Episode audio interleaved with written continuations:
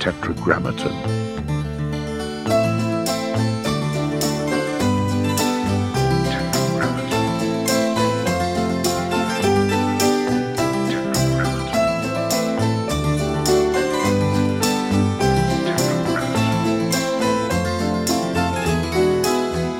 Tell me about when it first occurred to you the possibility of living all over the world instead of where you were born. Uh, when I was about 12 years old, and my father was researching living in four different countries. Uh, he said, Hey, the US is probably not going to be what it is for the rest of my life, and certainly not for my kid's life. And so, what if we made a move? Ultimately, did not make a move, but he said, Listen, you should realize that the kids at school who are sitting around in Cleveland, Ohio, because they have to take care of their parents. We're going to take care of ourselves. And you should uh, go to wherever you have the best potential, whether it's in the same city, the same state, the same country, even. You should go where you're treated best. And so that opened up uh, a lot of a lot of opportunities. What do you think was going on in his life that sparked that? It's a it's a radical idea, especially for people in the United States. The United States seems to be a particular place where everything outside of the United States doesn't really exist. I grew up in New York, and in New York, really outside of New York doesn't exist. It's a it's a strange myopic place. And I didn't start traveling the world until recently. And it's been eye opening and beautiful and magical. And I learned so much and have enjoyed my life so much more since experiencing more of it. Well, it's interesting because a lot of people who live in New York, you see someone they move from Cleveland, Ohio, or they move from Omaha, Nebraska, and suddenly they get to New York and they become part of the uh, the myopic uh, thinking. I suppose the United States is geographically isolated, but more importantly, it's built a brand. I mean, you know about building brands. The United States is basically Coca Cola. And I mean, who is going to challenge Coca Cola? Uh, people look at the rest of the world as being anywhere, anything from RC Cola to like dishwater. And so when you look at the statistics, which is what we were doing around the dining room table when I was a kid, my dad would say, "Oh my goodness, the U.S. fell to sixth or whatever in the in the freest economies. We used to be number one not very long ago, but now we're six, and now it's like twenty, and they're being beaten by countries that when I was twelve years old were communist, and so we've just looked at these statistics. I mean, there's parts of the United States where the hospitals, like the outcomes from medical care, are as good as they are in Rwanda. But because it's Coca Cola, no one challenges it. Tell me what those places are, just so I have an idea of wh- where to avoid if I feel like if I'm not feeling well. Well, they they did a big uh, report on parts of like Western Texas, where like especially like ma- maternity, like you are as likely to lose your child at childbirth as you were in parts of Africa. Wow. And where do you think you found the confidence to go? I, it's one thing for your dad to suggest it; it's another to pick up and move. It's a big, it's a big uh, life decision. Well, what's interesting is my parents now have picked up and moved half time, so they have a home in Mexico, and I don't think that's a place that was ever on their radar before. Especially my father, he would oh Mexico, you know, he kind of uh, was very, you know he was very interested in Europe. He's always been someone who traveled. We'd go to Germany, we'd go to Portugal, but Mexico wasn't his thing. Uh, he kind of bought into some of the stuff. He saw me doing it for all these years, and then he got interested and said, "Okay, I'd like to be half the time in the U.S., but I'll do half the time on a beautiful lake in Mexico." And so, for me, there was no other option. It was just I want to go. I think that for a lot of people, there's some other push. There's for me as an entrepreneur at a very young age, that wasn't cool back in the early 2000s. Now it's like everyone's on Instagram, they're an entrepreneur. Back then, you know, you, your friends would drag you out to a bar and girls would be like, What are you doing? Like, this is so stupid. Like, oh, you're wearing a tie. What's the, ah? And, you know, you'd go on trips and suddenly the girls in other countries would be like, Oh, that's pretty cool. And you just like, Oh, okay, I, I have to kind of seek out these better social opportunities. And so you do it, and then you do it some more, and then you just get into it and you don't stop. Let's talk about your personal. Where was the first place that you moved to? Yeah, so we moved around a lot within Cleveland, Ohio. It was very weird. I mean, I think the last move within Cleveland, Ohio as a kid was hey, the property taxes are one third over this imaginary county line. And literally the backyard was the other county. And they were so posh about it. Oh, we're in the county with much higher taxes. And my dad's like, yeah, my bill is one third. So we moved around a lot. And so my parents said, all right, this is the last move. You don't have to move anymore. But when you're 18, we're going to Arizona. And I followed them to Arizona. I flunked out of Arizona State or dropped out or whatever. I don't remember. Uh, and I spent about 10 years there running a couple of different businesses, mainly in the broadcasting industry, a couple of side hustles, sold everything when I decided to kind of travel the world full time. But in those last, you know, number of years, I was traveling substantially or even the majority of the time. But when I finally said, I'm selling the house, I'm selling the businesses, I'm moving everything out, I spent six months in Southeast Asia, not what most people do in Southeast Asia, but I was interviewing CEOs of banks and entrepreneurs and finding business opportunities in Cambodia. And then I went and did six months in uh, Eastern Europe, uh, mostly Northeastern Europe, the Baltics and what have you. And after that, I said, out of all those places, my favorite's Malaysia. I'm going to set up a base there, get an apartment, but I'll still keep traveling seven or eight months a year. So, before we get into Malaysia, tell me about what you experienced in each of those places and what the plus and minuses of each of them were. I mean, I think there's places, I mean, Cambodia for me, you know, I'm 38 years old now. Back then I was, you know, maybe a lot younger. I mean, I think if you're 18 or 21, you could look at living in Cambodia. There's an incredible potential. I think even at that point, with some money to my name, that wasn't really a place that I would say, I want to live. It's not really any cheaper than living in Malaysia, and the standard is much lower. But you're going to make a lot more money if you start a business on the ground there. So I was looking for investments. Some of those places were just never, you know, Laos, for example. Is this country ever going to be opened up? Uh, it's one of the last communist countries in the world. And so I was interested to kind of get a jump on that, not to live there. I think Vietnam is very affordable. The problem is it's hard to communicate with people. It's not as Western if you want that. I think eventually most people they return home because it's too exotic for them.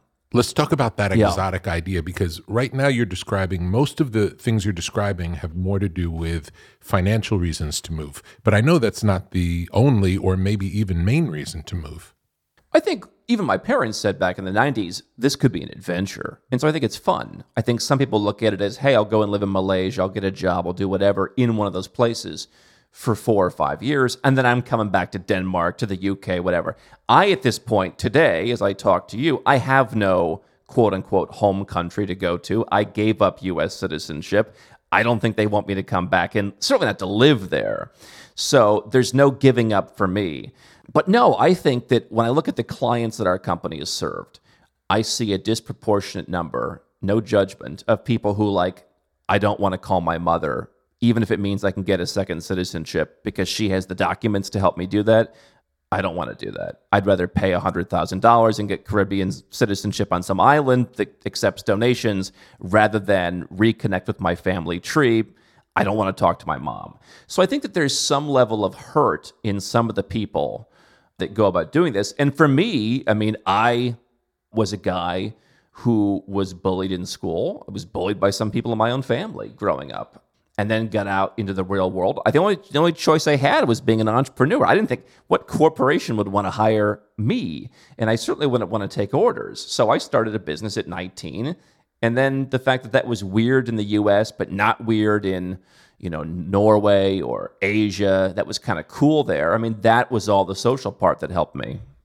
So uh, the first place that you moved to was I guess you'd call Malaysia Southeast Asia. So that was the first place I kind of said, I'm going to set up a base. Because before that, I was just traveling with, you know, a suitcase. Every month, it's a new place. And, and you're the weirdo because everyone in Laos is like a backpacker. And they're like, you have a suitcase? Like, that's kind of weird. Describe the lifestyle in Malaysia versus your lifestyle in Ohio. Well, I'd lived in Arizona as an adult. Okay. So I'll, I'll compare it to Arizona. I called Malaysia the United States of Asia in the good ways. So the government does not bother you. Like the police are cool if you ever see them. Like Malaysians are just really cool, laid back people. And yet the country's become very successful. It's on par with some of the the the, the lesser EU countries, really.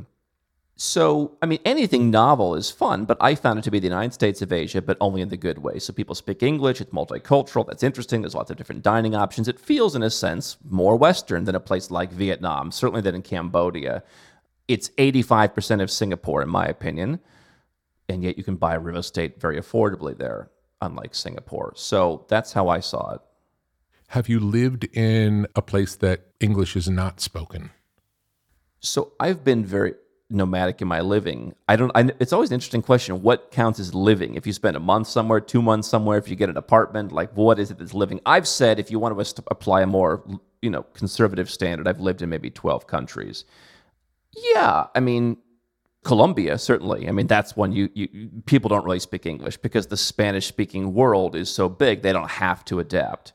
You know, I've been to places like I've lived in Serbia, I have a house in Serbia. They speak English impeccably in Belgrade. So I think probably Latin America has been the biggest one where I've struggled. I haven't spent as much time in like Russia or Central Asia, where it's very much the same thing, but it's the Russian ecosystem. Um, I think those would probably be two of the hardest ones in the world. And obviously, again, I, mean, I spent a month in Cambodia, and that was the first time I went was 11 years ago at this point. I guess in the tourist industry, they speak English, but a lot of other places you're not. So I never found that to be a huge challenge. I found it to, at a certain point, be a frustration, which is why I am spending more time in Ireland now, because it's nice to feel heard. Do you feel like an outsider in the places that you go to? I mean, I, I would probably feel like an outsider regardless. I, I think one reason people like Asia is it's very accepting. And so, in a sense, you realize we don't look Asian. They're never going to, th- I mean, they, every time you're like telling your maid or you're giving away a cat that you fostered, they're like, "Oh, are you going back to your country?" It's like, "I'm coming back in 3 months." But they know, like, hey, this is not your country. Even I have a friend who got Asian citizenship. Nobody believes him. He's still not one of them, even though he's a citizen. And so it's a very different thing than, like, if they became American citizens, you'd be like, of course, they're American. It doesn't work the same way. But yet, especially in like Malaysia, the Philippines, they are extremely accepting. I think in Eastern Europe, you have more nationalism. You're not going to meet those people when you're hanging out in the places that you would hang out. But it's there's more of a gruffness in that part of the world. And I think that you would feel accepted if you spoke Spanish fluently anywhere in the Latin American world because they are countries of immigrants. And so I think that there's kind of a spectrum. For me, as someone who has spoken a couple of different languages, but not to the point where we're going to discuss, you know, Socratic principles fluently, I found Asia to be the most warm and accepting. And of course, I think a country like an Ireland or something like that I mean, is very welcoming as well. Let's go continent by continent and talk about all the different options, uh, positives and negatives. Want to do Europe first? Yeah, let's do Europe. I, I think that, again, there's a psychology to this that I haven't thought about myself because I just really wanted to do this. Most people are probably not going to jump into going to Asia. People and, and want wh- some familiarity. Why? I think Europe makes sense. But living in Malaysia, you say, is not unfamiliar for you. And do you think, uh, me, I've never been to Malaysia if I went to Malaysia, would I feel out of place? Would I feel uncomfortable? Would I feel like I don't belong? Would I feel like I can't find any of the things, any of the comforts that I'm used to? Okay, so let's talk about Malaysia. I will say the one difference, spending a little bit of time in Dublin, is Amazon is the best. Other countries have their own e commerce sites. Amazon is the most intuitive.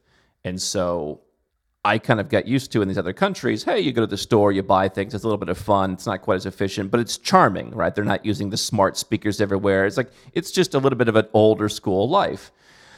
Certainly, the convenience now coming back to somewhere with Amazon is better. But everything else, I mean, if you don't come with a bias, yes, I think you will feel accepted in Malaysia. Probably more than you will in some parts of Europe. But I think that from what I've studied, you know, reaching tens of millions of people, helping thousands of people doing this, there's a discomfort of like going too far too soon to where I think people say, okay, I live in California, so Mexico, like, okay, yes, they speak a different language, but okay, everyone's in Mexico City now, they're speaking English, or everyone's in Baja or whatever. I can get by in English, I'll learn the language eventually. The food is similar, the, the convenience stores look the same. Like, or I'm going to go to Ireland because I'm living in Boston or something, and that seems familiar. I feel that people stick with it longer when they start with familiarity, even though I did the opposite. Mm-hmm. And you think that if you move and have a good experience in a familiar new place, you'll be more likely to then branch out from there and see what's possible. Possibly, yeah. It's it's been interesting these last couple years because we had like let's say the COVID stuff, and people were saying, you know, I want to be a little more open. And obviously, the countries that were familiar were not those. And so it was a very interesting dynamic watching people like, oh, you want total freedom and low taxes. Nicaragua is the best place. like that's what checks all the boxes. And obviously, that's a different experience. Where did many people go during COVID? Was Nicaragua the only option? No, um, I think that that particular guy was living in the Caymans, and he just wanted something nearby. A lot of people went to like Serbia and Montenegro, and they weren't perfect, but we had a lot of, especially Australians, going there. Serbia and Montenegro now being two countries, of course. But yeah, I think that those are places where people just want to be left alone a bit more. You know, they, obviously coming out of kind of a, a, a communist, you know, backdrop. You know, the culture is going to be different. Again, people are going to be very direct, which is nice in some ways and not nice in others. And so if you're coming from Australia or the US, that may be too much directness for you. But that's one place a lot of people went. Nicaragua, Colombia to some extent. How do you feel about um, Costa Rica? Costa Rica is also. I think I'm probably a little bit too much of a contrarian, and so I have to kind of turn that off in the business side of me when I just want to help somebody. I was never a big fan of Costa Rica. I do feel some of those countries, Nicaragua may be the exception, but the countries that play ball with the U.S. and Central America are a little bit. Uh, I mean, it is it does feel kind of police statey. When I flew out of Costa Rica last, it's like, oh my goodness El Salvador, I guess now he's kind of pushing back as well. So El Salvador and Nicaragua may be the ones that are a little bit different. The world is changing, by the way, Rick. I mean, following the U.S. is not the only only way to survive anymore. But I I feel like Costa Rica is a name brand. It's probably just not my vibe. I'm more of an urban guy. I'm not like you know doing meditation at 6 a.m. But I feel for some people it works, and yet I just don't entirely get it. I guess. And, and, and I would just say this if it works for you, fantastic. What I tell people though is when I'm in Southeast Absolutely. Asia, again, I'm a little bit contrarian being in Kuala Lumpur. Most of the guys will go to, to Bangkok, for example, or if they want the islands, they'll go to Phuket. I think some of those guys are looking for like dating, which is probably better in Thailand. I never chose a place based on dating alone. But if you're following someone to Bangkok just because that's what someone else is doing, or Bangkok, or Barcelona, or Guanacaste, like don't do that. You have to make up your own mind. And I think most people are just like, well, that's where everyone's going. That's where I'll go. Well, maybe you shouldn't. Yeah. I just met someone who lived in New York their whole life and for the last 10 years has been living in Thailand and absolutely loves it. Can't imagine ever coming back. And he mentioned um, Phuket yeah, I have a lot of friends who are in Thailand. I think Phuket is interesting. What I like about Malaysia is you can own land. Now, Thailand's kind of slowly opening up little caveats for how you can have land. But what's nice about Malaysia is it's one of like four countries in Asia where you can own land. And it's the most tax friendly and it's the most immigration friendly. I mean, Japan, you can own land, but I mean, there's really no way to immigrate to Japan, really. It's very difficult and the taxes are a mess and it's the weather's not as good. So for that reason, I like Malaysia. Some people go to Penang. Langkawi is a little bit more difficult. There's more of the kind of ethnic uh, lands that are set aside. Probably not a place to live. I think if you want the services, if you like the vibes, Thailand's also tax and immigration friendly.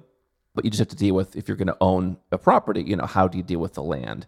And I guess if you're investing seven figures now, they're opening up some ways to own the land. Yeah, if I were a beach person, I would probably favor those beaches for kind of amenities and services above a lot else in Southeast Asia. Now that I've opened up my experience of different parts of the world, and the first thing that happened was we spend our summer in Italy, and Italy is great for more than just three months. And I didn't know because I had no reason to know that you can't stay for more than three months as an American citizen without it being a complicated process. And that started this idea of I really want to be able to go wherever I want to go. I want to be able to be free to travel and experience these different places and not feel like I'm uh, under any time pressure to be in any particular place. and that led me to your work. It's a great feeling. Yeah, we got to get you a residence permit or any, any European citizenship. I mean, a lot of people listening may have an ancestor from somewhere in Europe, whether it's Italy or not, that would allow them to get a passport. You know, we have a guy who works for us who's Polish, uh, Polish American. He got the Polish passport. He can live in Italy because it's all part of the EU. But yeah, I mean, what you're describing is I, I created the trifecta method where I said it's hard for now. I'm I'm I'm doing less of this these days because I think there's an evolution from kind of perpetual traveler to base plus travel to a few bases to yeah, just pick one main base. But I created the trifecta method myself because I couldn't decide between Europe and Asia and Latin America. I would go to each one and be like, "Oh, this is so great, the food." Like, oh, you know, you get there, but then after a little bit of, you know, after a while, if I go to Bogota, if I spend time in in Colombia, it's like, all right, I am not fluent enough to feel like I fit in. So I have my friends, I improve my Spanish, I do my stuff. But after a while, it's like, all right, let me go somewhere else. I also then realized for someone like in your position, hey, I'd like to live in Italy, but not long enough to where I've got to pay taxes or have the tax complexity. And so I said, okay, well, if you carve it up into like three or four months each, we can we can do that, you know, in tax wise. And then to your point, the immigration, which I think is an easily solved problem. But the trifecta method was there's just so much out there to see. Why would you settle? And I think that for me, the natural progression, as opposed to many people, is doing that for long enough makes you realize what you most value to then go out and, and isolate that rather than moving to one place and then like longing for the other stuff that you've missed. Tell me about the people who come to you. So, being on YouTube, being rather public. I mean, we get all comers. We put together an annual event so that people could just come and hang out, and that's a great opportunity to meet like-minded people because most people aren't a fit for our client services. The people that we help as clients are high net worth individuals to ultra high net worth individuals, high earners in businesses, and they want complexity because they realize look look at your situation. If you're American and you're spending a decent amount of time in Europe and then you're also going to other places. Like you've got a potentially rather complicated tax profile. And I'm a guy who I don't want to be on the wrong side of of anybody. Uh, I don't want to be getting a letter in the mail. I don't want to provoke the ire of the IRS. I just want to make sure I'm, compl- I'm, I'm doing it right. On top of that, maybe you want different residence permits to facilitate your lifestyle. I have numerous passports and residence permits I don't use, but they're good backups. And I think with the craziness in the world, that's happening. So the clients that we work with are saying, I want the full suite of services to make sure that I can live the life I want now. And if it hits the fan, I'm covered with other places I can go, other asset protection stuff. I want it done all legally. And I don't want to have to call 12 different people to do that. And so it's a service that's kind of hard to break down. It's kind of like, uh, you know, you watch a Rolls Royce being made by hand, everything's done by hand. I mean, how do you make a cheaper version of that? But that's who's coming is they they have the complexity that I have, or that you probably have. What would you say are the benefits of being a global citizen? Well, I think there's a lot of opportunities out there. And I think, as you mentioned, a lot of Americans, um, you look at the sleeping giants that are coming up to be the world's largest economies in the next 20 years. Most Americans have never heard of them. So if you just get out, you're going to find this stuff. I mean, everyone says, oh, I'd be interested in going to Singapore or investing in Singapore. You're too late the time to be there was in 19 I have a picture of the early 70s when kids are like selling gum in the streets in Singapore. Like one out of 5 people there now is a millionaire. It's one of the high like the, the highest in the world. You're too late. And so I think one of the benefits is is an adventure, but along that, where should I put my money? What's happening in the world? you know, we interviewed Jim Rogers. He said if you're a smart guy in 1800, you moved to London, 1900 New York, in 2000 you'd move to Asia because you're going to see how the world is unfolding. And so whether you're in business, whether you're an investor, that's a big thing. And I also just happen to think that the the trend in the western world I would exempt a few countries, but the big countries in the West, it is going the wrong direction. People feel less free. People are at each other's throats. I, let's not make this political, but people are talking about stuff that frustrates them in the US. And I'm like, I don't even hear about that stuff where I live. I haven't heard a peep. And so it's hard for me to get angry with you because I'm not dealing with that stuff. And they're like, how can you not be angry about this? And it's like, nobody's talking about that where I live. And so, I mean, I, I really feel like I talk to my friends in the United States. I feel it's like everyone is outraged now. And it's like, don't you think you'd be happy? Like, they can't even imagine, like, not being outraged, many of them. Their idea is, how can I be outraged and win? How about you just have a happy life? And I think that, I mean, Malaysia, for example, that's just a perfect example. The Malays are just focused on waking up today and having a happy life. That's it. That's amazing. It. It's an interesting thing that we get to experience when traveling the world.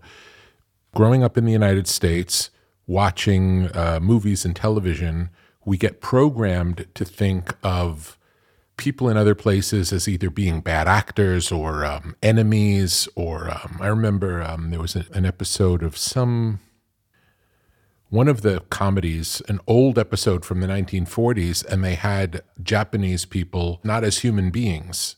They they had more like animal-like features, and that was propaganda in that time. And now there are places in the world where they're not teaching Tolstoy or Dostoevsky because the Russians are viewed as monsters.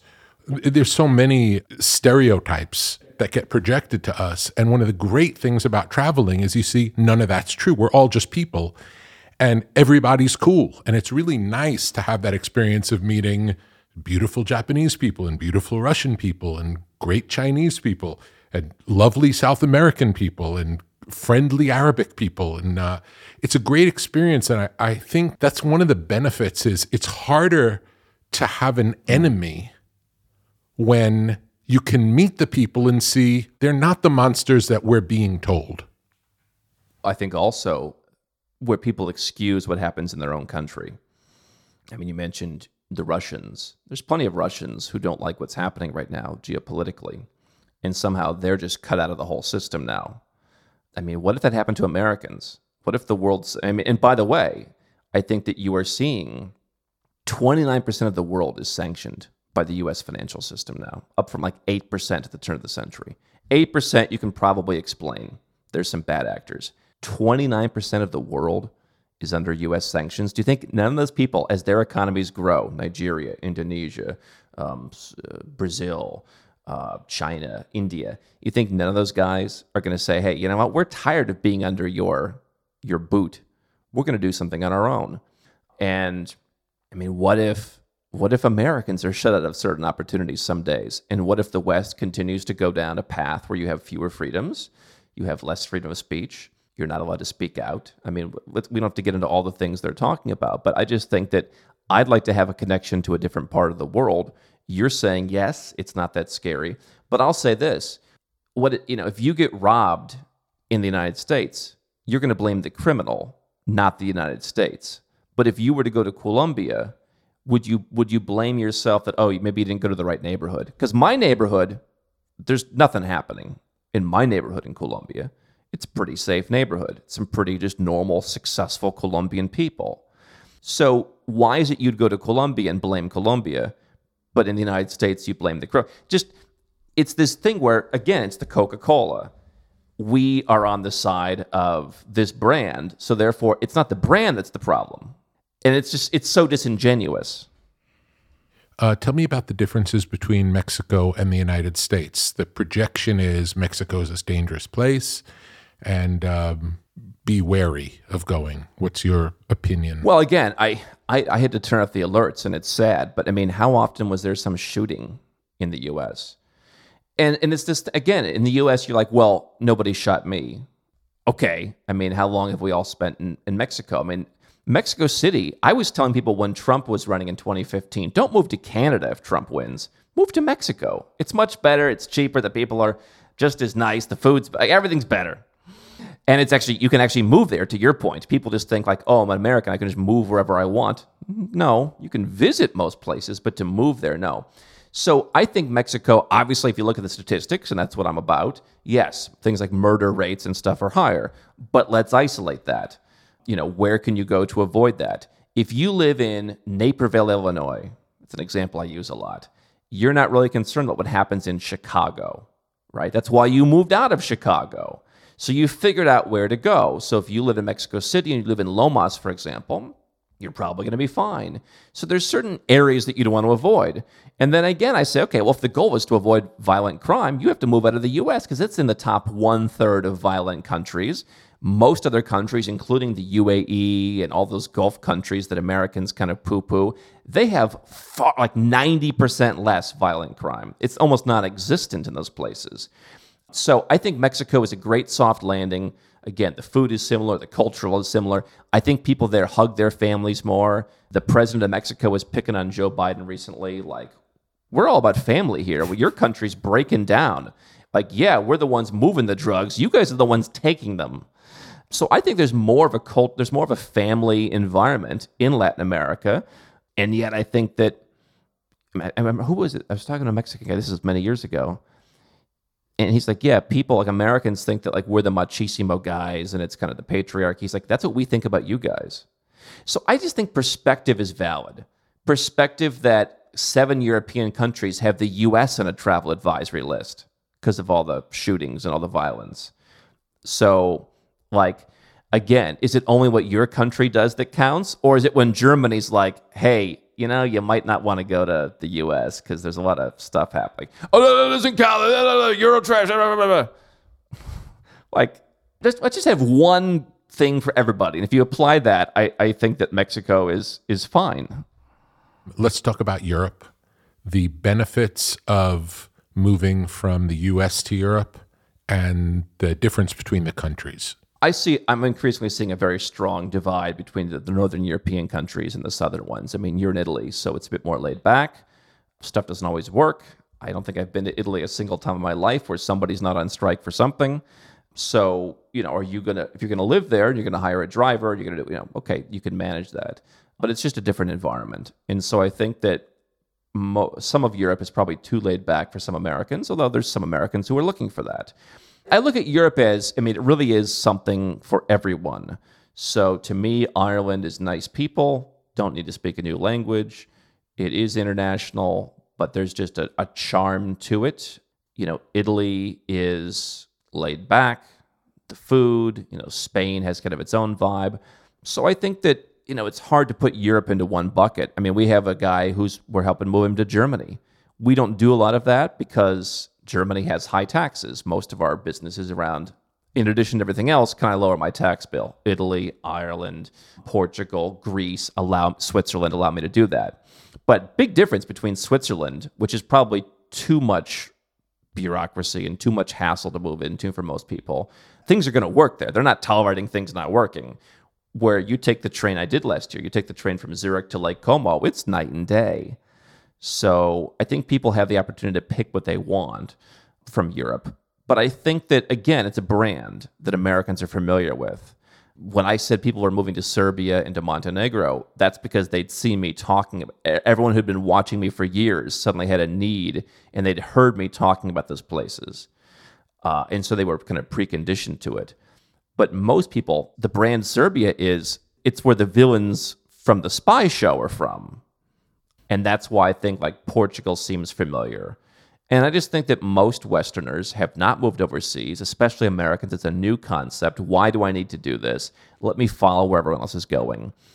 And so that's why Portugal's become successful recently. But I'm not sure that's the best place to go.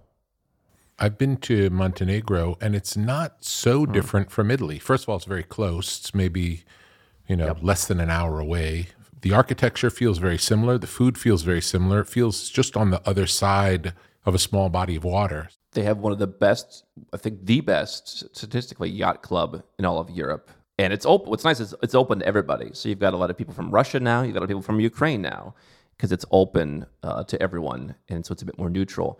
Yeah, I, I, I, like it. I mean, they use the euro, so it's not particularly cheap. A place like Serbia is much more affordable without the coast. The Balkans is a is a very traditionalist region, though. I know some people are looking for that. I mean, when I flew from Dublin to Belgrade about a month ago, you get off the plane, it feels different. I mean, women want to be women um, in a very old school way in those parts, and and so it's uh, it's a very interesting dynamic. I guess Italy is certainly more conservative than people would think. People kind of like, oh, it's Western Europe, but I mean, it's more conservative than much of Western Europe. But the Balkans are kind of a new level You've spent time in Georgia. Can you tell us about Georgia? Georgia's interesting. I think, I mean, the time to invest in Georgia, at least for now, is is probably past because you have all this Russian money coming in. The currency shot through the roof. It was one of the best performing currencies against the dollar last year in a year when the dollar didn't do that badly because you had all this foreign currency coming in. I mean, I think we've had people who've tripled their property investments in a couple of years because now there's just so much demand. So I'm I always like to buy when things are down. But uh, so right now Georgia is buzzing I think that it's really not much cheaper to live there anymore than it would be to live probably where you are. And so, what I like about Georgia, though, is they have some of the best wines. They have an amazing cuisine. I wouldn't say that service in like a restaurant is great, but if you get to know some people, like if, if you if you said, "Hey, you're coming to Georgia," my entire staff, we have like 20 people there in an office, would cancel their plans, and they would make sure you had the best you know experience for it, whether it's a day, uh, a week, like whatever. Uh, they really take care of guests. And so it's a very interesting place. I think that they're looking to be a little bit more European than, let's say, the Balkans. And so someone who wants that extremely traditional view would probably have a better home in somewhere in the Balkans. But for someone who kind of wants this interesting Eurasian kind of crossroads experience with great food, great wine, again, kind of traditional, uh, it's a very interesting place. And they've really done a lot of innovations in terms of like banking. You can open bank accounts there. You can pay your bills very easily. I have a couple of properties there. It just all runs on autopilot. And it's extremely safe. I mean, they, they really came in and, and just got rid of all the, the crap. And where exactly is it located? East of Turkey, just a little bit north, but east of Turkey, south of Russia. So obviously, what people point to from the west is that there was a, a skirmish with Russia back in 2008 you know, obviously we see now with with with Ukraine, it could have been much worse. But there's about 20 percent of the territory that's occupied in Abkhazia and, and in uh, kind of the central northern region by Russia and their people. And then, so yeah, it's kind of in what's called the Caucasus Mountains. So you're not that far from Iran. I mean, it's a neighborhood that Americans look at and say, eh. And yet, I think they did an incredible. We we we interviewed the old president uh, he's he's uh, unfortunately found himself the victim of some political stuff. But um, I mean, he did an incredible job. He was Columbia educated, turned the place around, told the IMF to go take a hike, and I mean, they they slashed taxes, they slashed bureaucracy, they made everything transparent. Uh, I mean, I think they're slowing down a little bit now, but they were higher ranked in the U.S. in terms of free economies for years. So it's been amazing if you were concerned about the war, what would be the safest places to move to avoid potential for war? I suppose a lot of the billionaires have gone to New Zealand. I mean, New Zealand and Australia have put up a very, very high price tag to move in there. I just don't think those places are worth it. I think that, I mean, for me, I'd like a place that's a backup that I could also enjoy. Most people I know who move to New Zealand, they, they don't find it that enjoyable. It's a little, little boring. I think South America is interesting, and here's why most of the South American countries do immigration based on income. So if you can show I make $1,000 or $2,000 or $800, whatever it is by the country, most of those countries, that's how they give you residence permits. And many of those countries do not require you to live there at all or a substantial part of the year in order to keep your residence permit. Now, if you want to get citizenship in those countries, you'll generally need to live there. But Argentina, it's as little as two years. But I think that like if you look at Southern Hemisphere, it's a difference. What is it like? Only nine or ten percent of the world's populations in South America. There are these kind of leftist political movements, but guys like Doug Casey would tell you they largely look at you as the foreigner and like, all right, he's bringing some. All right, leave that guy alone on his vineyard. Doesn't mean that'll always be the case, but I kind of think that you have tons of land available. It's affordable. Immigration's easy. You're far away from pretty much all the world's problems. That's why you never see those countries talking about any of the, of the problems that are happening in the world. They don't really pick a side. And I think it could be a good geopolitical hedge because some of those countries are more Eastern leaning now. And if I'm looking at the way the world's going to unfold in my lifetime, do I want to be only attached to countries that love the United States? I, I don't. Which countries in particular would you look at in South America?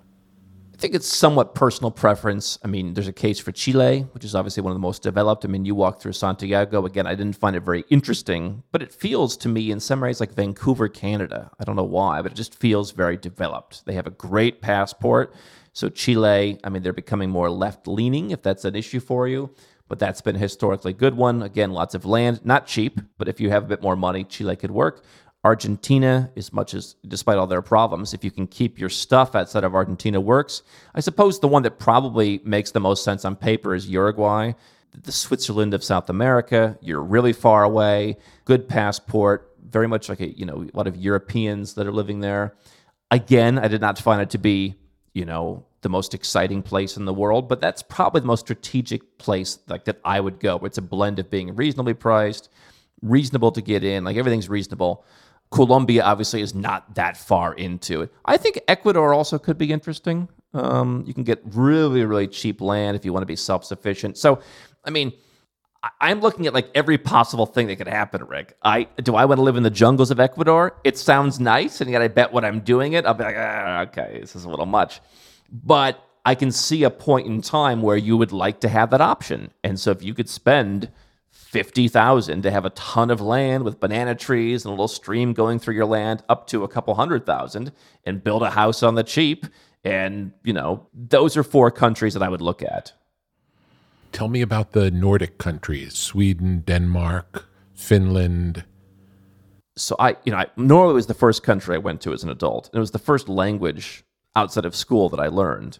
And I forgot everything because I went to Norway and almost immediately I, you know, any of these countries where English is widely spoken, I started speaking in Norwegian, and they're just like, uh, "Yeah, just go down the street and you you'll find what you're looking for." I'm like, "Oh, okay." I think Norway's beautiful. I like that those countries they seem to be egalitarian in a way that the United States pretends it is, but is not. In that, for example, if you're single and you go on a date, like she's going to insist on paying. There's true equality there's true like hey listen we're all chipping in together. Taxes are high for pretty much everybody you know? I mean if you go to prison the goal is actually to be rehabilitated not just like we lock you in a cage. I mean i think people generally are looking out for each other. Now i don't necessarily agree with the high taxes. I don't know why you know for me i've made the vast majority of my wealth while i'm traveling the world. Can you really assign that to a high school in the cleveland ohio area when there are kids in my class who have died of drug overdoses. I mean, why aren't they also multimillionaires? And so I say to myself, if if it's really about the individual, why do I want to live in a place where they're going to not only take half of my money but publish how much I paid? And so they're beautiful countries. I love the people. I have a couple Norwegian friends. It's just not countries that we interact with that much because I don't see incredible investment potential. They're highly regulated, low returns. The currencies aren't even as stable as the euro in some cases. I just there's no there's no appeal to me other than I would love to visit Iceland and have a nice time, but nobody really is moving there. But I, I respect them for at least doing a perfect job of what they do.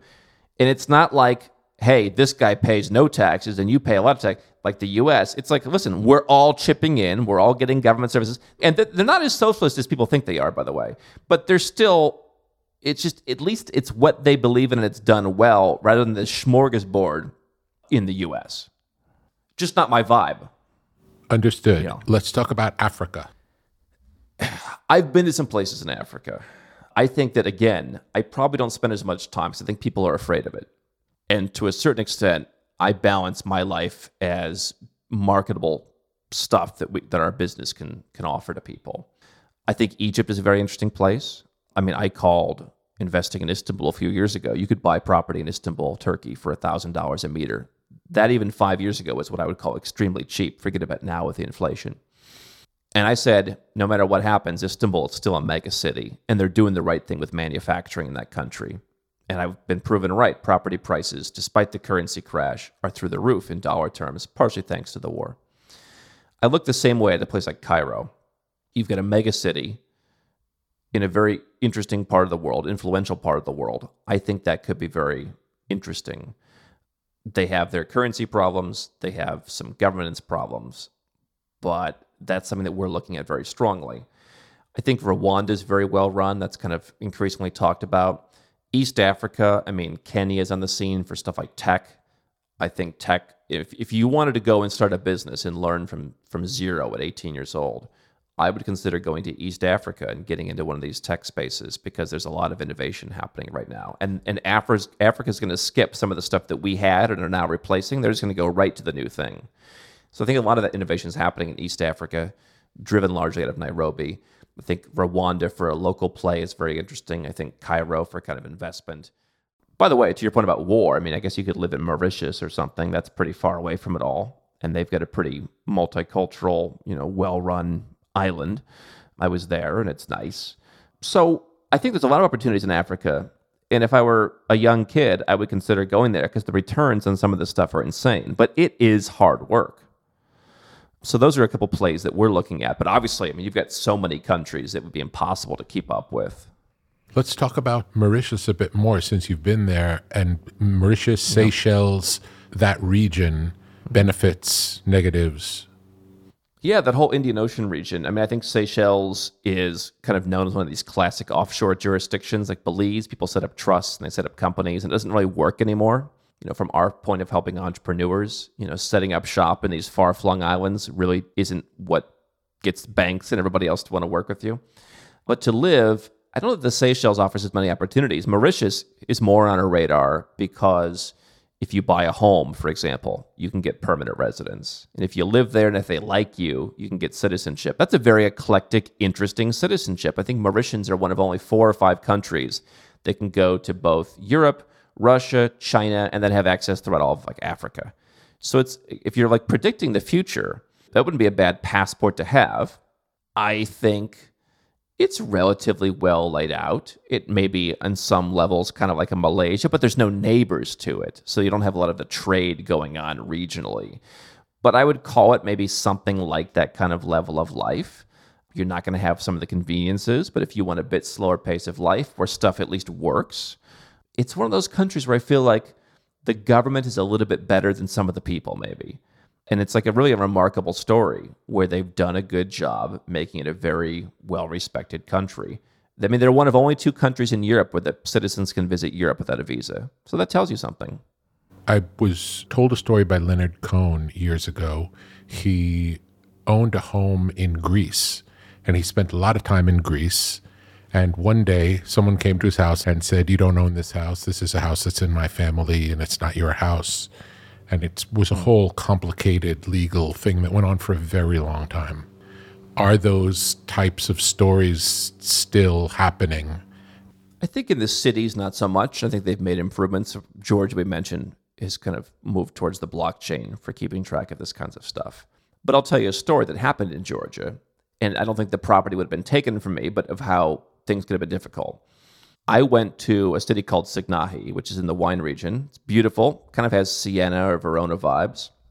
Anyone can get married 24 hours a day for like $15. They give you a bottle of wine and a book of poems. It's a beautiful job they do. And right off the city center, I mean, right off the city center, there's $80,000. There's a foreclosure of the shell of like a five story building that you can make a hotel, like a boutique hotel. I didn't want to be in the hotel business, but I thought, let's check this out with one of my builder friends. We go out there, and the bank says, okay, take the guy that we're foreclosing the property from, and he'll show you. So it's very kind of like family oriented. It's not like so procedural. But then we're talking to this guy, how much is the property? It's $150,000. We're like, what are you talking about? We call the bank, no, it's 80,000. And basically it came down to, hey, listen, all these neighbors are my friends. Like I've known them for years you don't want them screwing with you at every turn because they're with me. And so if you don't pay the 150, maybe he didn't say this exactly, but that there's a kind of a known commodity in the villages, for example, right? I own some land in Georgia, but it's not in a village. If it was in a village and I tried to build some beautiful house, people might push back.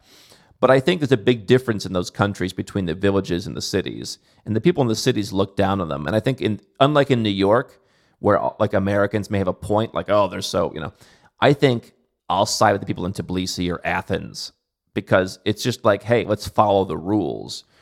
Greece is a country that, while it's in the EU, it has had some of those issues. So I think that there's probably improvement. I think living in kind of defined cities or resort areas is better. I don't know that it's as bad of like you just don't own it. Yeah, I mean, there's corruption some places. I don't think it's as bad as people think. I think the bigger issue is just being screwed with. And I think if you know someone on the ground, which is kind of what we help people do, you would know all those issues going in.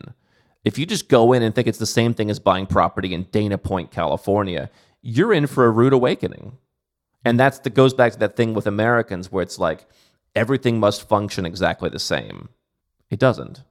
In Georgia, I can transfer a title to you today. Cost 20 bucks. That's been pretty easy. Now there's some of the softer issues in a village. Other countries, it might take you a year to transfer a title. So every country is different. Some are better, some are better in different ways than others, but you've got to understand it's not the same.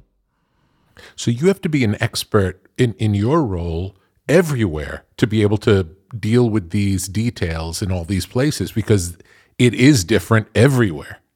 We run a, a, a, a service business with, with decent margins. And yet I said to myself, if the margins accounted for all of my years of going to places like Laos and doing everything that the guy from Dana Point, California doesn't want to do, he just wants the end result. How do I get a higher yield on my investment? My yields are zero. I, I make no profit. I mean, I've done stuff that most people yeah. wouldn't want to do, and it's a constant process. I've got a team where we just we just call people and we suss out their information, and we're, you know, I mean, you have to have a network on the ground. Now, again, in Ireland, are you going to be screwed? No. But, you know, the way the inspections on a property work once your offer is accepted, it's still different. It's not like, oh my God, someone's going to take advantage of you but you still want to know how it works. But if you're going to Georgia, it's going to be different. And and everyone I know who goes to some of these countries, they're like, oh, I'm, I'm going to go look for my own properties. They come back and I'm like, you paid 20% too much. And that's if you're lucky. I mean, Turkey has a program where you can get citizenship by making an investment in property. And I guess now that Erdogan got reelected, it's going to continue. You invest $400,000 in a property. I did that, and my property is up, I don't know, 30 or 40% in dollar terms and like 300% in lira terms. But a lot of people, they go and they buy these kind of beautiful developments. And Americans think, oh, you buy a development, nothing wrong with that. The developments are just basically ways to for developers to screw you because they're worth half in some cases immediately. And if you don't know that, if you don't know who the bad builders are, I mean, you're going to be screwed, right?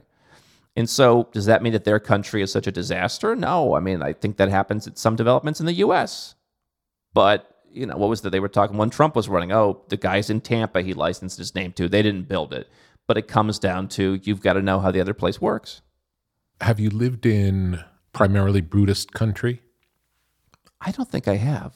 Yeah, where would that be? I mean, I've spent a lot of time in China like 12, 13 years ago, and I'm glad I did it then. There's obviously, you know, some parts of that are Buddhist, but most not. You know, I'll tell you this though. There's a great book called The Geography of Bliss. It's a bit old now but they talked about countries like Bhutan and just how happy people are. And, and maybe you, you're curious, like, are the people happier? Yeah. I, I don't know that it's only about Buddhist. I mean, I think that, again, Malaysia, Philippines, you've got some of the happiest people. That's a big change because, you know, you always hear in the West, oh, the Danish are the happiest people. I mean, I don't know, maybe they are. I bought one of those books on like the Danish art of happiness. The whole book is like light a candle and have a piece of chocolate. I will compare having been to all these countries in Europe, I will gladly put up the people in Southeast Asia as being just as happy. Uh, I was in Lesotho in Africa. I wasn't there long enough, but I got the sense that maybe they're some of those people are pretty happy. And I, I think that happiness exists in uh, interesting places. Tell me about the YouTube channel. How did it start? I think my secret to success is I just put one foot in front of the other. And so we had a, I mean, when I started what was a blog, and I was in the process of selling everything in the US. I, I bought nomadcapitalist.com and I figured I'll just be a guy who travels and I'll find investments in parts of the world and I'll just work on my deals in whatever country. And maybe I can be a media creature and talk about it. And so I reserved the domain. I set up like a radio show. It was like a podcast, but it was on the radio. And I started, I, that was my opportunity to interview all these guys and to, start, and to, to build, you know, connections with consultants and people who, you know, whatever, they did business in China, Mongolia, whatever else. And so we put those up on YouTube. And then I forgot about it for a few years. And then I just started kind of saying, I want to have a voice on stuff that's happening and kind of maybe speak to some of these misconceptions people have. And it just kind of exploded. I, I don't even know. I just think it was very entrepreneurial. You put some stuff out, people respond, you go here, you zig, you zag. And I come from a broadcasting background. I think it's a skill that I have. And it just kind of got better and, and better and better. And I never really thought like, are we reaching the right people? I just to me it was about sharing the message. And from that, I mean, yeah, you there's a lot of uh, leakage in terms of people who just aren't going to work with you, especially when you do stuff that goes viral. You get a lot of people who just want to criticize, like, oh, you know, the, the stuff we're talking about. Oh, this guy's in Mexico, get ready to be killed.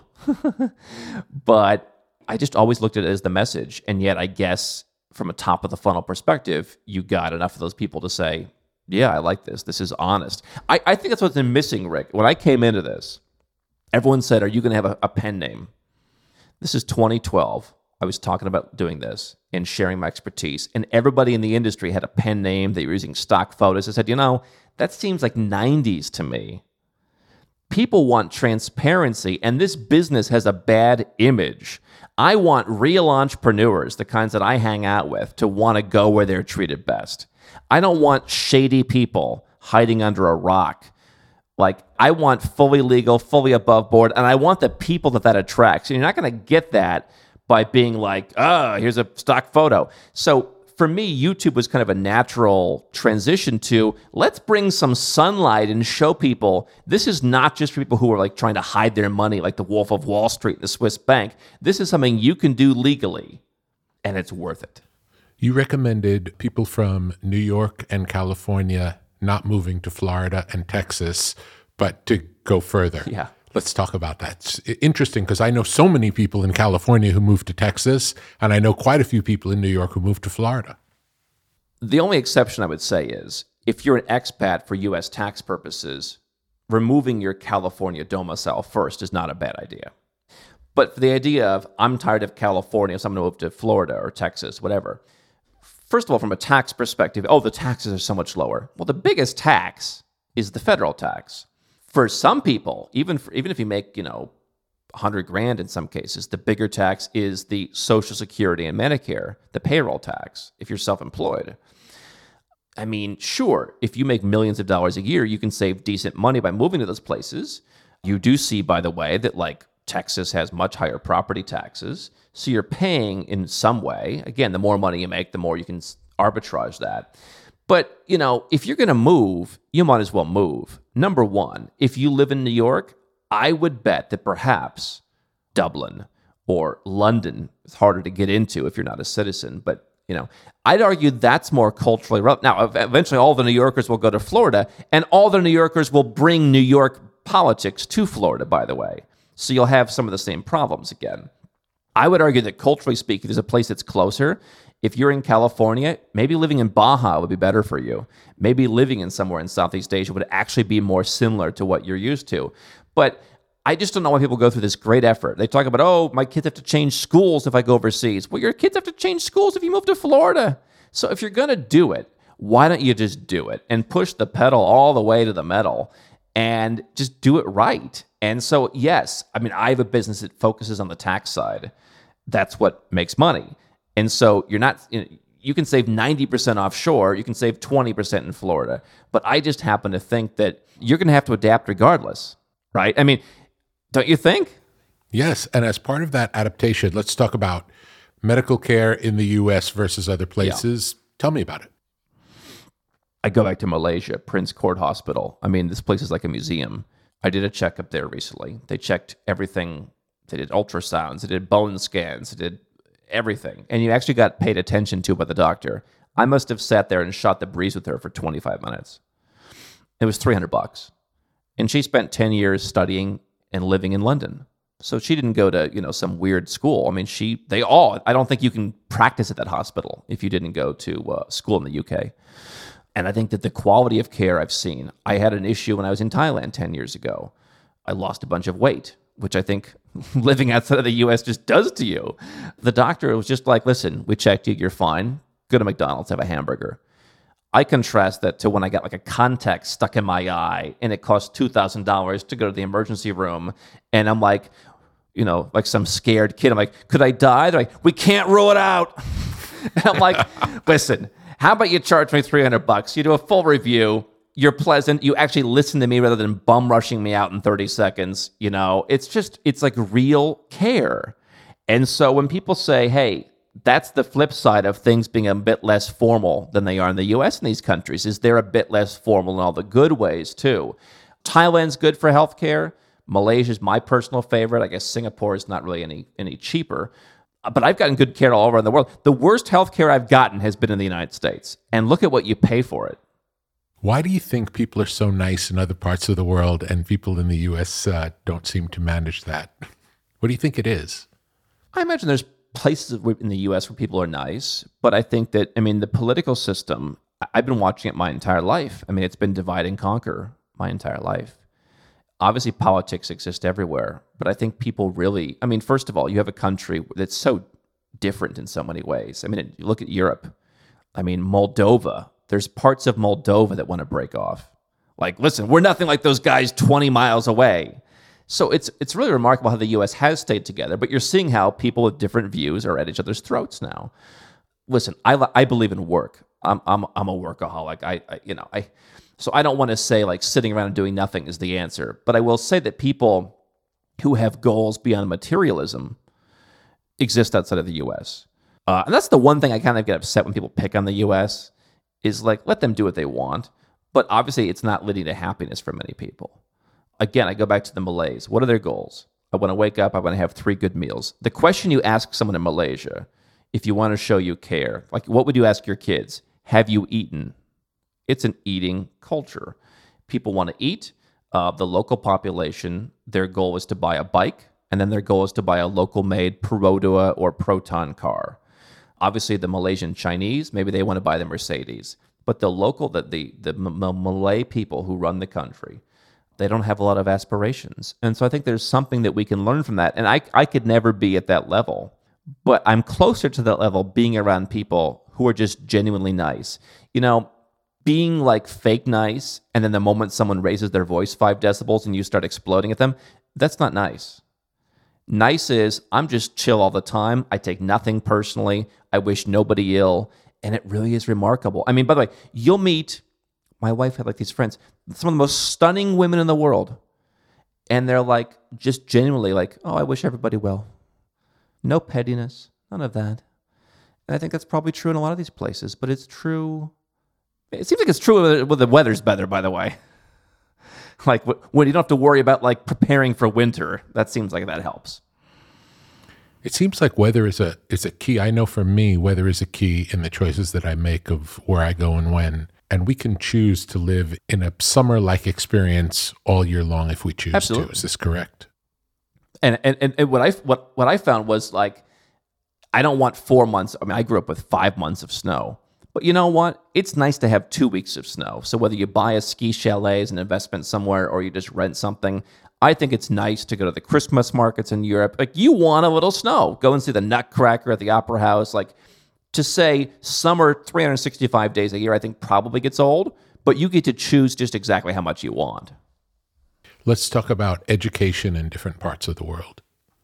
My philosophy, were that I have children, and I've talked about this, I would hire a tutor.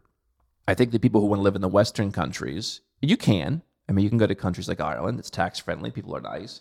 But I think that Western countries are going to follow a more progressive education model that some of the people that I talk to don't want their kids to hear. You can certainly send your kids to international schools in any of the places that we've talked about. They exist, they're good.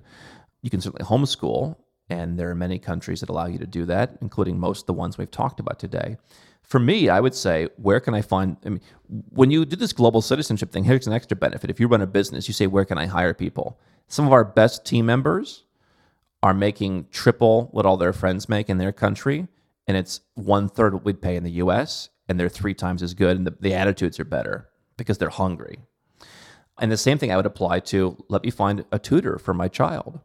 And so at this point, I'm looking for if I'm going to buy a new house, is there room somewhere for like a tutor to live looking forward? And if homeschooling is allowed in the countries we're talking about, you can create your own curriculum and have someone who's an experienced person who knows. By the way, talk about the Balkans. Some of the most educated people on geography, history, etc. I'd rather have them teaching my kids about that stuff than someone in the United States. So let's find the best educators in the world for our kids. And again, if you move to Malaysia, just let's run down that example. Your cost of living versus New York is 70% less, something like that, whatever lifestyle you choose. Your taxes are potentially 80 to 90% less. You've got a lot of money suddenly, even if you're not like a gazillionaire, to say, yeah, I'm going to hire a private tutor from Romania, the best, and pay them $50,000 a year. And my Malaysian immigration pass allows me to bring one personal staff member in on my pass. I don't have to get them their own immigration. All right. That's, that's very doable. And I'm sure, and by the way, not only the savings, but I would imagine the, the education will be substantially better. Our experience is we have a tutor who we met in Costa Rica and Right. she she wasn't allowed to come. She's not allowed in the United States. So that's She's another Costa Rican. issue. She's Costa Rican. So that was an issue of like if his teacher can't come, do we even want to come back? Yeah, the U.S. People don't realize. Again, another thing Americans don't realize. I remember uh, my parents came to Malaysia and we had a dinner with one of my friends from Egypt, and they said, "Oh, have you visited the U.S.?" And I'm like, uh, "Guys, she's a 35 year old single woman from Egypt." And this was during like when Trump was in, and whether you agree or not, I mean, they were talking about the Muslim ban. She's not practicing Muslim, but she is by birth Muslim like those people don't get visas, right? I mean, if look up the adjusted refusal rates for visas, it's probably 50% in Egypt, right? Uh, and many people don't even bother trying. So, I mean, if your goal was to hire a tutor who could, could go to the United States, the work requirements, I'm sure, are very complicated. I don't deal with all that. But I mean, just the fact that they'd be quote unquote working for you could be an issue. But you'd have to hire someone from Croatia or something or Poland. I mean, they recently got access, you know, to the U.S. So you could do that if that was a goal, and you could work at the legalities of having them work for you three months a year. But I mean, the U.S. is one of the least inviting places, and people don't realize how difficult it is. When I got set up with my residence in Ireland, I think we got an answer in three weeks, and they actually made a mistake the first time, and we emailed them. They overly apologized for their mistake and they corrected it within 24 hours. I know U.S. immigration attorneys who are waiting for their clients five years, and they've got to sue the government just to get someone a decision. So go where you're treated best, man. I mean, you know, go to the U.S. in the summer or something. Tell me a bit about passports. Well, I've got about five these days. I got rid of the U.S. one because I just, I just felt it was, it was not going to be easy going forward to be an expat. I never particularly cared for the identity. Obviously, in a place like Ireland, people hear the accent but most places they don't. I think everyone needs at least two. I think three could be a good idea. If you have someone in your family tree, um, that could be an option for practically nothing. How easy is that? Well, everything's easy and nothing's easy. I mean, so in my case, I just spent nine years, some years more active than others, running around the world collecting documents for my Lithuanian citizenship. At the end, ah, they left two years too early. Sorry. But we had to go like to various locations. I had a friend doing it for Romania. He had to go to the village, and then he finds that the, the, the village, whatever town hall, burned down.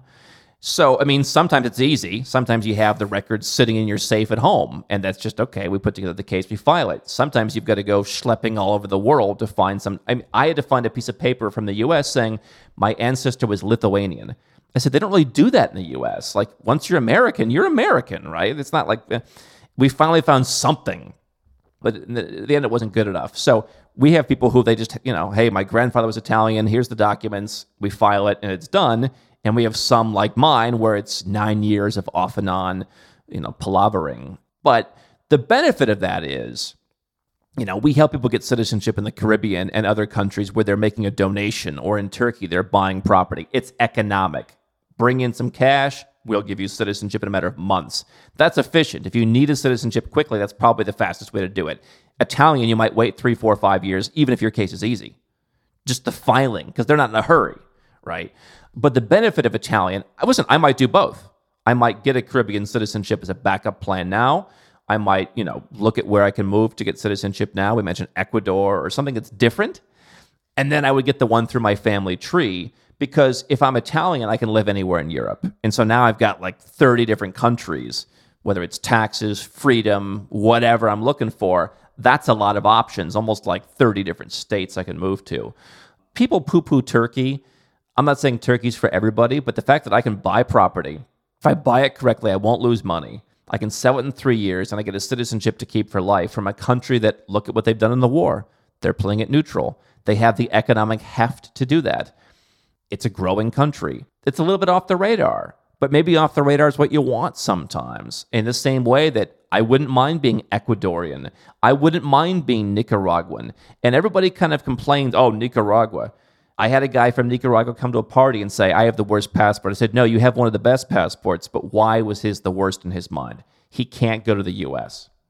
That's his only metric for whether the passport's good or not. He needs a visa, and they don't like Nicaraguans that much.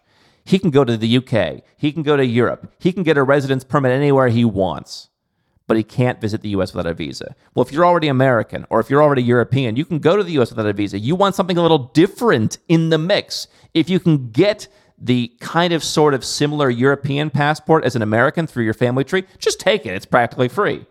But for what I would intentionally create, I want a place that leaves me alone. I want something different. I've never considered leaving the US, even though I probably in the last five years have spent no more than three or four months per year in the US. And just hearing you talk makes me wonder what would that look like? To give up citizenship. I never, again, never considered it before, but I'm interested. Well, to give up your citizenship, I mean, it's obviously a, a big move. And I think that, you know, we had people who it was only a financial thing as clients, a lot of these cryptocurrency people, uh, because the US is really the only country. There's a few that kind of sort of do it, but the US is the only country that really full scale taxes you no matter where you live, just because you're a citizen. Every other country, hey, I'm Canadian, I'm not going to live here anymore. And it's harder than people think, but you can come back for two or three months a year and you can say, I'm Canadian passport holder, Canadian citizen, but I live somewhere else, stop taxing me. The US, you can't. Now, there's the foreign earned income exclusion. There's various, exclu- you can have a foreign corporate. There's things you can do. You can get it down to some percentage. You can potentially get it down to zero for some people. Others might get it down to 10% ish. So you're still dramatically saving taxes.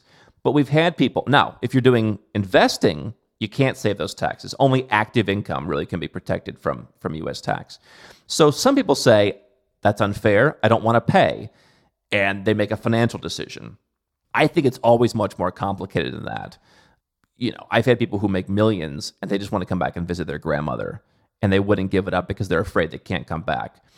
Our experience has been if you give it up uh, and you have a good passport, let's say you get one of those ancestry passports, people have come back on those through the visa waiver program. Now you're limited in the US the same way you were limited. You're talking about going to Italy. You can't, you know, you can't live there.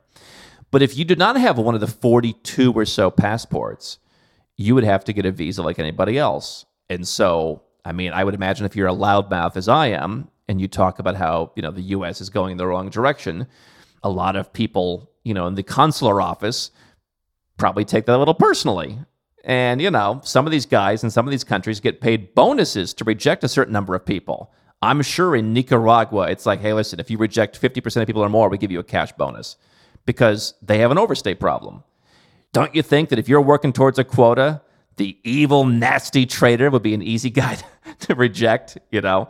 And yet, you know, maybe if you're maybe if you're Rick Rubin, maybe it's like, hey, we get it. We've had people who've given up citizenship to get another one where they can't have dual. All right, we get it.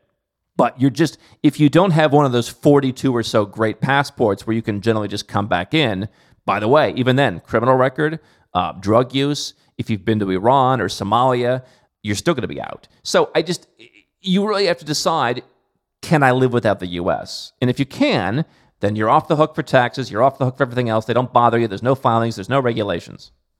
Tell me about your book. I wrote the book Nomad Capitalist. I've always wanted to write a book since I was six years old. And I thought sharing some of the stories would be a good idea. One of the things that the people who don't like the book are critical of is there's not a lot of actionable stuff. The actionable stuff in my world changes by the week. Right. I mean, we're not just like, hey, move to Dubai, we'll set up your company get your residence permit. I mean, we're dealing, I think we, we put together a list. We've helped clients with like 82 different countries, something like that. 31 tax friendly countries moved to. I mean, this stuff changes by the week. If you put together a how to guide to be out of date, but it's largely a collection of stories that help you realize the kind of stuff we're talking about hey, here's how this works. hey, have you considered this? And so there's the good. Oh my goodness, I never thought that was possible, right? People don't realize my grandfather was Italian. I could get Italian citizenship and I can live anywhere in Europe or not. It's an option. And there's also the bad. Yeah, you can't just walk into a bank in Singapore with 50 bucks and say, give me an account. And so I think it, it hopefully gives people a, a guideline for starting this, what's possible and what's not, by telling stories of my experiences around the world. So it's designed to be inspirational and it kind of aggregates some of that content into one place. Can you give examples of some of the changes in, let's say, the last 10 years? Something that you may have recommended 10 years ago that is impossible anymore? My understanding of that would be for example, I have a bank account in Singapore. You cannot get a bank account there, and they don't want to upgrade me because they look yes. at me as like, eh, you don't live here. We don't really like you. But they don't close my bank account that I have now. So if I want the super fancy bank account, I'm not going to get upgraded to that. So it's grandfathered in. I yes, that's what I, the term I've used. Yes, I am grandfathered in. Now, there's other banks in Singapore where they're like, "Oh yeah, please come in. We'd love to have you as our private banking client." And so, you know, there are other options, but I think banks have become increasingly difficult. The level of scrutiny to open these accounts has become even more difficult. The biggest thing I've seen is the close in residence and citizenship programs. To me, if I want the ultimate protection, I'd like to have citizenship or secondarily residence in different countries where I can go. Look at during the pandemic, right? Am I welcome or am I not welcome? If I'm a citizen, I'm welcome. In some cases, if I'm a resident, like in Colombia, I was able to fly above all the restrictions because I was a permanent resident. As a tourist, you couldn't come. And once you were in the country, when I was there, it was pretty good. But I, I had that higher status. Most of those programs, I mean, a lot of those programs have gone away. We just saw the recent closure of the Portugal Golden Visa. That was a program where if you're in, you can get European citizenship in about five years. Now, the wait times are a little bit ridiculous, but once you're approved, it's five years. You'll learn a little Portuguese, very basic, and you get citizenship by spending a week a year there. So that was if you don't have the family tree, that's a way to get into Europe and have that access to be able to travel as good as an American does, to be able to live all over Europe, and now it's gone. So all the good programs keep getting killed. And who who came up with a new program this uh, this year? Namibia. Most Americans are not going to want to go to Namibia, right? So, I mean, eventually, Ireland also closed their golden visa. They've got other ways. Now, these countries have other ways you can move there. But the idea of you don't have to commit to us, that's going out the window over the last 10 years. You can move to Portugal now on a self sufficient visa, but you got to live there six, seven, eight months. So if you're just looking for an option, that ain't working for you anymore right? And so the country that allows the options is not going to give you that top tier EU passport in five years. So I just think it's like countries are just saying, we're worth it. And you may not think as an American that this is, that why did they keep raising the price? Because everybody outside of the West wants a backup plan, and increasingly they can afford it. The market, I was the only guy until the pandemic talking about Americans getting second passports. People thought I was a loon. Now it's becoming the biggest growth market of the world because Americans are realizing, oh my God, during the pandemic, we were stuck. Our passport was as good as an African passport. So now it's a growth market. But the, the market for years has been the 90% of people who are not Western, and they are driving up the price. So you're just seeing fewer and fewer places that you can go. But once you're in, if you have a Portugal Golden Visa now, you will still be able to follow that path. So I think it's an issue of people think, oh, there's always going to be, it's a very American thought. There's always going to be an option available. And there will. But last year it was Portugal, and this year it's Namibia. Wouldn't it just be easier just to do it when you have the option you want? And for the people who got the Portugal passport when they could, they have the Portugal passport forever. It's not revoked because the program went. Well, so they got Portugal residence and they're working towards a passport and they're grandfathering everybody who's into that residence into the rules, right? So there's there's a golden visa, there's a residence where you're working towards it. And what was cool about Portugal is you don't have to be there very much to do that working tour, right? If you if you want to be a U.S. citizen, you got to live there practically full time for five or six years and pay taxes and everything else. These other countries are saying, don't pay us tax, don't come that often, just poke your head in once in a while, and we'll put you on the same track to citizenship because you made an investment. That's what's increasingly going away. But yeah, it, unless you've committed fraud, you know, unless you say, you know, if, if I apply for Caribbean citizenship, I'm St. Lucian. If I lied, same as in any country, they can take it away. But as long as you didn't lie, it's yours for life. And not only that, If you're a Portuguese citizen, now your children can become, they can pass it down, they can. You're making a decision that will last generations. To go to your point of education, by the way, to go to your point of education, if you're an EU citizen, you're going to have special privileges to send your kids, talk about how to save hundreds of thousands of dollars versus sending your kids to university in the US. Tell me about banking in different parts of the world. If you're an American citizen, is there a benefit in having a banking relationship outside of the US? For sure. I don't want to keep all my eggs in one basket. And so if you're an American, you do need to file some forms. If you work with the tax people that we work with who know international stuff, it's very easy and very, very inexpensive. Uh, my tax bill actually went down for tax prep when I left the US. So it doesn't have to be expensive. But most domestic accountants will not know how to handle those forms. So you'll get in trouble. But it's not that hard. That's the legal caveat. There's never been a bank failure that I'm aware of in Singapore. The last one in Austria was like in 1931. You see, I mean, you saw three high profile bank failures in the US just this year. And what was it? It was the FDIC. Eh, you know, should we pay everybody? Should we not? How do I feel today? You know, what, what is my mood today? Should we pay the people or not? That scares me. If you look at the safest banks in the world, there are none in the top 50 that are in the US.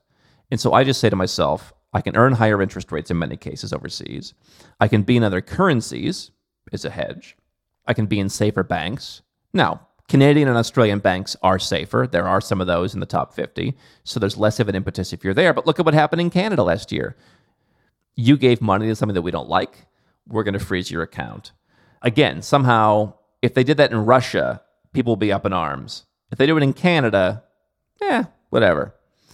Who knows what could happen? I woke up one day many, many, many years ago. California took a bunch of money out of my account you didn't pay your taxes for the year that you were living here.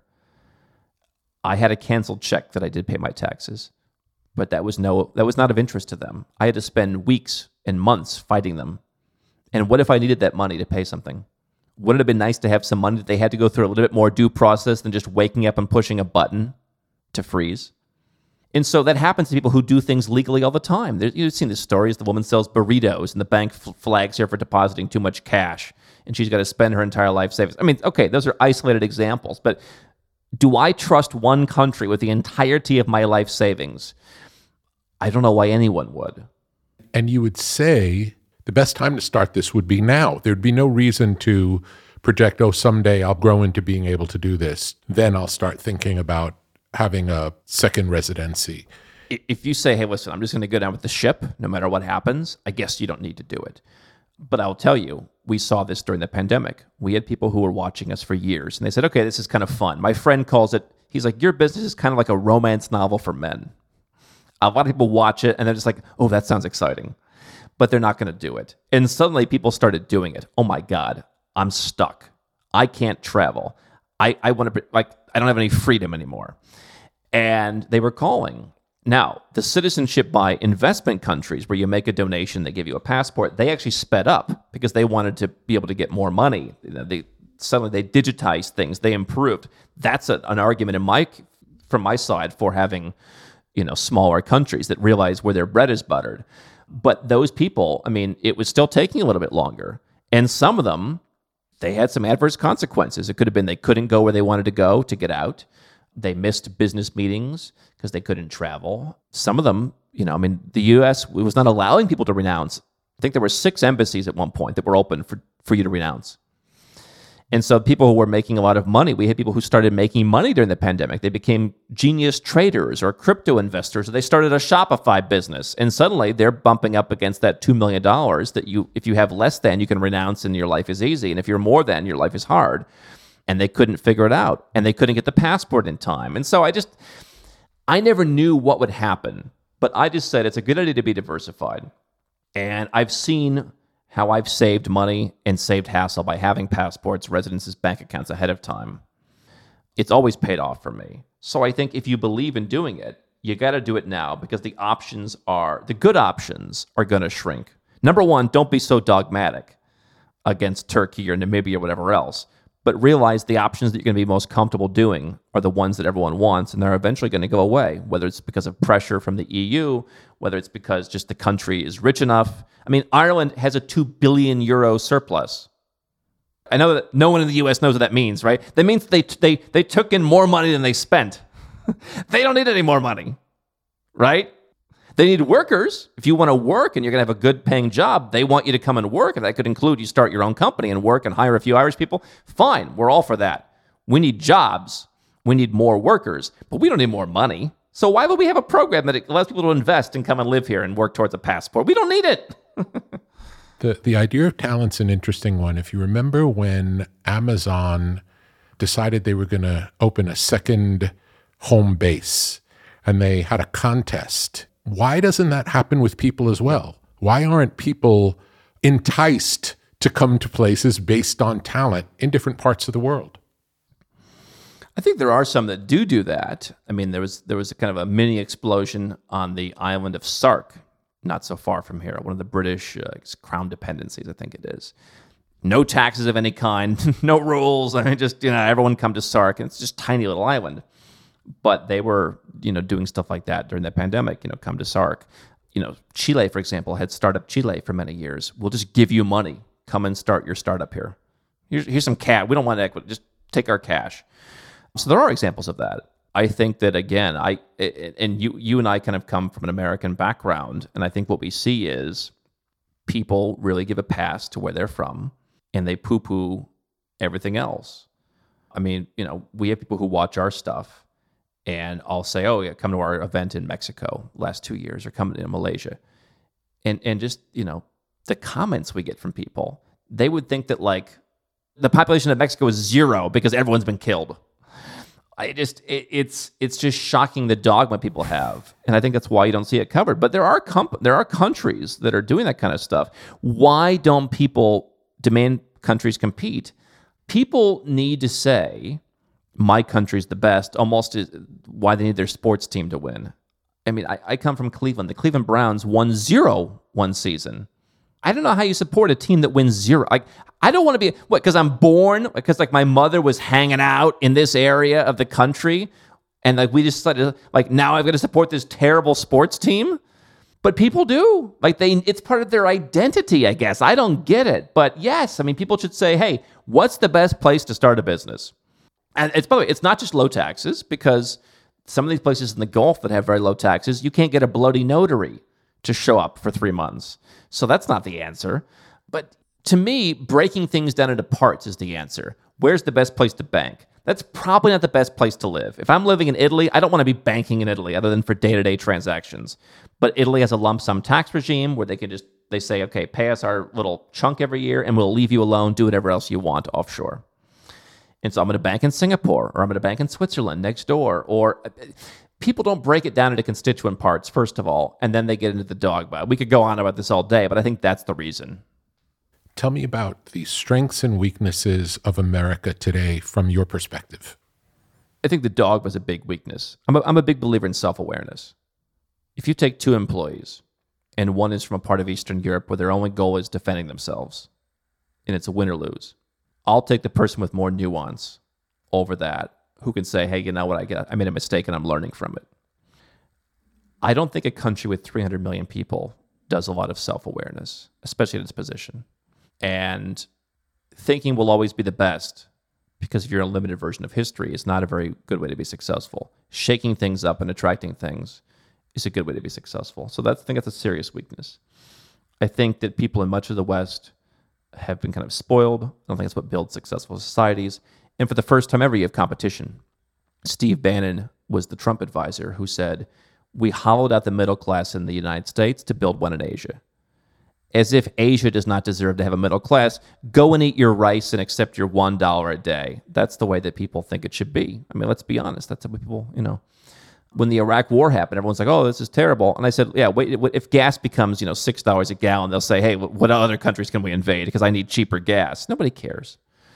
And so, I, I just think that this kind of detachment from reality that other countries aren't going to become more successful. You're see, I mean, we had fifty some percent extreme poverty in 1960.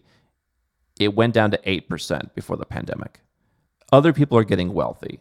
There are going to be other places to go and so a guy like me, I have two American employees and they don't live in the US. I've gone where I'm treated best and I found the best talent. and oftentimes it's it's more affordable. And so that means that's 60 people who I might have hired in the US in a different life who aren't being hired there. What are the strengths? The US is an entrepreneurial culture. My fear with that, and, and people say even in Canada, we leave Canada to go to the US because the, Canada cuts down the tall trees. You do hear that in some Western cultures. That's why you see entrepreneurs go to the US. My challenge with that is it's such a small percentage of the population. And the other population is increasingly saying, we don't want to work. I go on LinkedIn. I mean, it's just like, it's like every reason to not work. And that's kind of being accepted. And I don't know how you have 2% of the population that drives an uncooperative 90, 98% and you get a lot of stuff done. I, j- I just don't know how it works. So there's a sense of entrepreneurship. And maybe there's something I'm missing, but I just don't think that they're leaders in freedom anymore. I think they're leaders in the brand called freedom right? And you look at all the politicians, it's just it's such a fungible concept. Freedom. We're, we have freedom. What does that mean? Nobody can tell you. and that to me is when you realize. Again, if I told an employee, define what you just said, some corporate employee, like, tell me what that means, and they can't, that means you don't have it.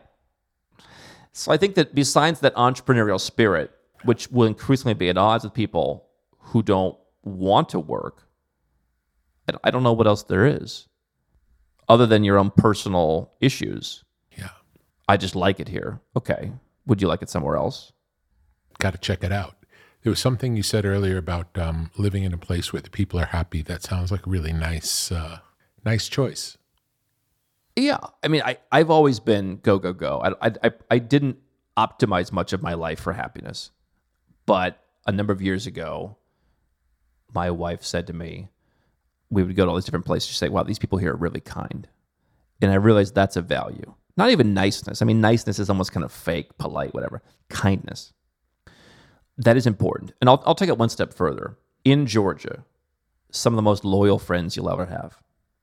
I think in any kind of place like that, where it's a little bit more laid back and more family oriented and smaller, and like everybody knows each other to a certain extent, I mean, I could tell you, first of all, everyone I know has left something in a taxi in Georgia, and the guy comes and like finds them and brings it back. Five thousand dollar camera. Hey, you forgot this. I, I I had things where like I needed help right away. Somebody came. In the U.S., they wouldn't do that. You know, we're busy. So you start to realize I'm a big believer in work and building things that you're passionate about. But it's also nice to say, hey, when your friends need help, you'd be there. You'd set that aside. And I don't think people in the US would have. So I think kindness is key, and I think loyalty is key. And I think there's probably a lot of that lacking in the US and probably most other Western countries these days. Beautiful. Thank you so much for sharing this information. I think it's really helpful. Most of the people who grew up where I grew up still live in the same town that I grew up in, most of them. The idea that there's much more available to us if we're willing to experiment and look and see what's there I feel like your work really inspires that curiosity. Well, I appreciate that. There's a lot of opportunities, and I think that uh, it's definitely worth people reviewing all the options, considering how many more options there are now than there were 25 years ago. The world has changed remarkably, and I think we have to kind of update our own operating systems to reflect that. Great. Thank you so much. My pleasure.